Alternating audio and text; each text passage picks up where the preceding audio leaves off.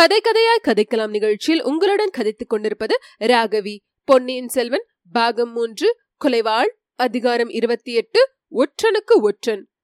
மௌனமாய் இருந்த அரசிளங்குமரியை பார்த்து முதன் மந்திரி அனிருத்தர் தாயே ஏன் பேசாமல் இருக்கிறாய்? வந்தியத்தேவனை இன்னமும் நீ நம்புகிறாயா? என்று கேட்டார். ஐயா அமைச்சர் திலகமே நான் என்ன சொல்லட்டும்? இன்னும் சற்று நேரம் தாங்கள் பேசிக்கொண்டே போனால் என்னை நானே சந்தேகிக்கும்படி செய்து விடுவீர்கள் போலிருக்கிறதே. என்றாள் இளவரசி. காலம் அப்படி இருக்கிறது அம்மா. யாரை நம்பலாம்? யாரை நம்பக்கூடாது என்று தீர்மானிப்பது இந்த நாளில் அவ்வளவு சுலபம் இல்லைதான். நாலாபுறமும் அவ்வளவு விரோதிகள் சூழ்ந்திருக்கிறார்கள். அவ்வளவு மர்மமான சூழ்ச்சிகள் நடந்து வருகின்றன. என்றார் முதன்மந்திரி அனிருத்தர். ஆனாலும் தங்களுக்கு தெரியாத மர்மமும் தாங்கள் அறியாத சூழ்ச்சியும் இராது என்று தோன்றுகிறது. நான் அனுப்பிய தூதனை பற்றி அவ்வளவு விவரங்களையும் எப்படி தெரிந்து கொண்டீர்கள்? என்று கேட்டாள் குந்தவை தேவி. அம்மணி நான் ஆயிரம் கண்களும் இரண்டாயிரம் செவிகளும் படித்தவன். நாடெங்கும் அவை பரவி இருக்கின்றன பழுவூர் அரண்மனையில் என் ஆட்கள் இருக்கிறார்கள். பழுவூர் இளையராணியின் மெய் காவலர்களிலே எனக்கு செய்தி அனுப்பக்கூடியவன் ஒருவன் இருக்கிறான். ஆழ்வார்க்கடியானைப் போல் ஊர் ஊராக அலைந்து திரிந்து செய்தி கொண்டு வருகிறவர்கள் பலர் இருக்கிறார்கள். சுற்றுப்புற நாடுகளிலோ நான் அறியாமல் எந்த காரியமும் நடைபெற முடியாது என்றுதான் எண்ணிக்கொண்டிருந்தேன். ஆயினும் யார் கண்டது? என்னையும் ஏமாற்றக்கூடியவர்கள் இருக்கலாம். நான் அறியாத மர்மங்களும் நடைபெறலாம். இவ்வாறு முதல் மந்திரி சொன்னபோது பொன்னியின் செல்வன் இப்போது சூடாமணி விகாரத்தில் இருப்பதும் இந்த பொல்லாத மனிதருக்கு தெரியுமோ என்ற எண்ணம் குந்தவைக்கு உண்டாயிற்று. அதை அவள் வெளியிடாமல் மிகுந்த சிரமத்துடன் அடக்கிக் கொண்டாள். ஐயா நீங்கள் சொல்வதெல்லாம் உண்மையாக இருக்கலாம். ஆனால் அந்த வானர்குல வீரன் பழுவூர் ராணியின் ஒற்றனா இருப்பான் என்று மட்டும் என்னால் நம்ப முடியவில்லை. அவனை தயவு செய்து விடுதலை செய்து விடுங்கள். என்றாள். நன்றாக யோசித்துப்பார் அம்மா. அந்த பெண் நந்தினியிடம் மாய மந்திர சக்தி ஏதோ இருக்கிறது. சிவபக்தன் மதுராந்தகன் அவளுடைய வலையில் விழுந்து ராஜ்யத்தில் ஆசை கொண்டான். சம்புவரையன் மகன் கந்தன்மாறன் அவளுடைய ஓலையை எடுத்துக்கொண்டு ஆதித்த கரிகாலனிடம் போயிருக்கிறான். பழுவேட்டரையர்களின் பரம விரோதியாயிருந்த பார்த்திபேந்திரன் இன்று பழுவூர் ராணியின் அடிமையாகிவிட்டான். சோழ ராஜ்யத்தை இரண்டாக பிரித்து மதுராந்தகனுக்கு ஒரு பகுதியும் ஆதித்த கரிகாலனுக்கு ஒரு பகுதியும் கொடுத்து ராஜ்யம் செய்துவிக்கவும் அவன் முன் வந்திருக்கிறான் இது என்ன அக்கிரமம்.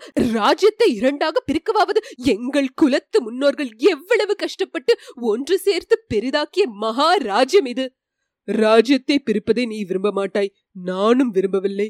தாயே பத்து நாட்களுக்கு முன் இந்த யோசனையை சொல்லியிருந்தால் பார்த்திபேந்திரனும் பொங்கி எழுந்திருப்பான். இப்போது அவனே இந்த ஏற்பாட்டுக்கு முதன்மையாக நிற்கிறான்.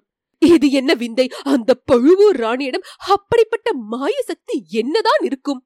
இளவரசி அதை நான் உன்னிடம் கேட்க வேண்டும் என்றிருந்தேன். நீ என்னை கேட்கிறாய். போகட்டும் வந்தியத்தேவன் மட்டும் அவளுடைய மாய சக்திக்கு உட்பட மாட்டான் என்று எதனால் நீ அவ்வளவு நிச்சயமாக சொல்கிறாய்? ஐயா காரணங்கள் கேட்டால் எனக்கு சொல்லத் தெரியாது. மனதுக்கு மனதே சாட்சி என்பார்கள். வானர்குல வீரன் அத்தகைய துரோகம் செய்ய மாட்டான் என்று என் மனத்தில் ஏனோ நிச்சயமாக தோன்றுகிறது. அப்படியானால் அதை பரிச்சித்து பார்த்து விடலாம் அம்மா. அப்படி என்ன பரீட்சை?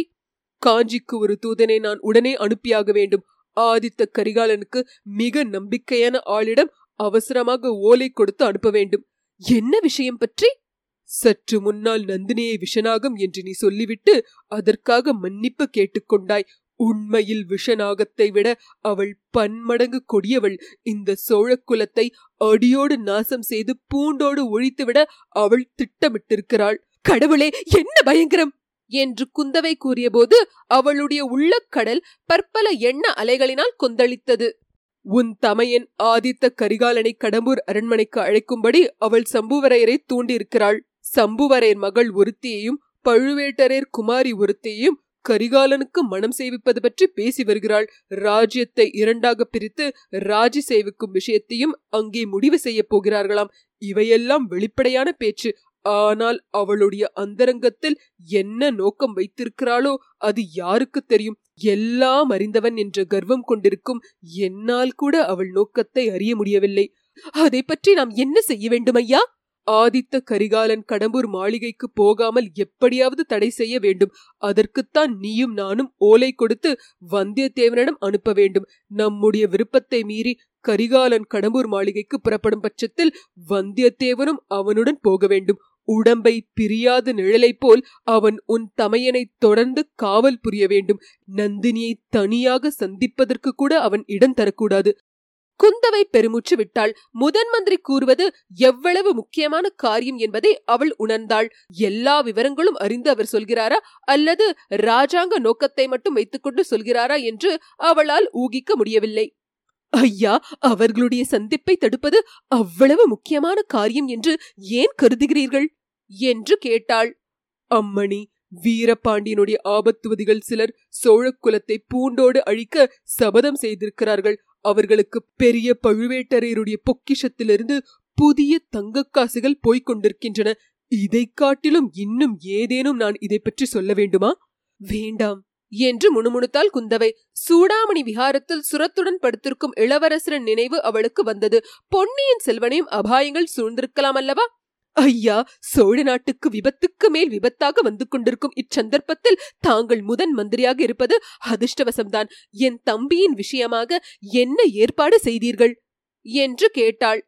சோழ நாட்டிலுள்ள எல்லா சிவாலயங்களிலும் விஷ்ணு ஆலயங்களிலும் இளவரசருடைய சுகக்ஷேமத்தை கோரி பிரார்த்தனை செய்து அர்ச்சனை அபிஷேகம் நடத்த சொல்லியிருக்கிறேன். அப்படியே புத்த விஹாரங்களிலும் சமண பள்ளிகளிலும் பிரார்த்தனை செய்ய போகிறார்கள். நாகைப்பட்டினம் சூடாமணி விகாரத்தில் புத்த பிக்ஷுக்கள் ஒரு மண்டலம் விசேஷ பிரார்த்தனை நடத்தப் போகிறார்கள். வேறு என்ன செய்யலாம் என்று நீ சொல்கிறாய்? சூடாமணி விஹாரத்தை பற்றி சொல்லும்போது முதன் மந்திரியின் முகத்தில் ஏதேனும் மாறுதல் ஏற்படுகிறதா என்று குந்தவை கவனித்தாள். ஒன்றுமே தெரியவில்லை. ஐயா சூடாமணி விஹாரம் என்றதும் ஒரு விஷயம் ஞாபகம் வருகிறது.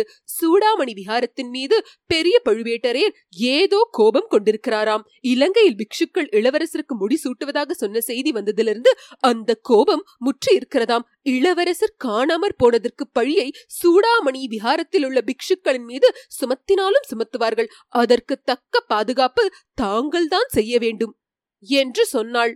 உடனே செய்கிறேன் அம்மா. சக்கரவர்த்தியின் கட்டளையுடன் சூடாமணி விஹாரத்தை பாதுகாக்க ஒரு சிறிய சைன்யத்தையே வேணுமானாலும் அனுப்பி வைக்கிறேன்.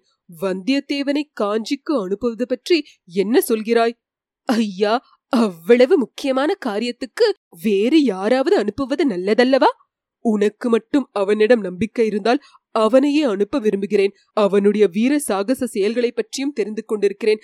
எதற்கும் அஞ்சாத அசகாய சூரனையே இந்த காரியத்துக்கு நாம் அனுப்ப வேண்டும். இன்றைக்கு நான் அரண்மனை முற்றத்துக்கு வந்து கொண்டிருந்த போது என் கண்ணாலேயே பார்த்தேன். அந்த வைத்தியனை என்ன பாடுபடுத்தி விட்டான் நான் குறுக்கிட்டு தடுத்துராவிட்டால் வைத்தியர் மகன் யமனுக்கு வைத்தியம் செய்ய போயிருப்பான். இளைய பிராட்டி இதை கேட்டு பூரிப்பு அடைந்தாள். ஆயினும் சிறிய தயக்கத்துடன் வீரனா இருந்தால் மட்டும் போதுமா? படபடப்புக்காரனா இருக்கிறானே எவ்வளவு விரைவில் சண்டை தொடங்கிவிட்டான். அதற்கு வேணுமானால் பின்னோடு என்னுடைய சீடன் திருமலையும் அனுப்பி வைக்கிறேன். நிதானமான யோசனைக்கு பேர் போனவன் ஆழ்வார்க்கடியான். என்றார் அனிருத்தர். இளைய பிராட்டி தன் மனத்திற்குள் இவருடைய உள்ளத்தில் இருப்பதை கடவுளும் அறிவாரோ? என்னமோ தெரியவில்லை. ஒற்றனுக்கு துணையாக ஒற்றன் ஒருவனையே அனுப்பி வைக்க விரும்புகிறார் போலும். என்று எண்ணிக்கொண்டாள். இத்துடன் அதிகாரம் இருபத்தி எட்டு முற்றிற்று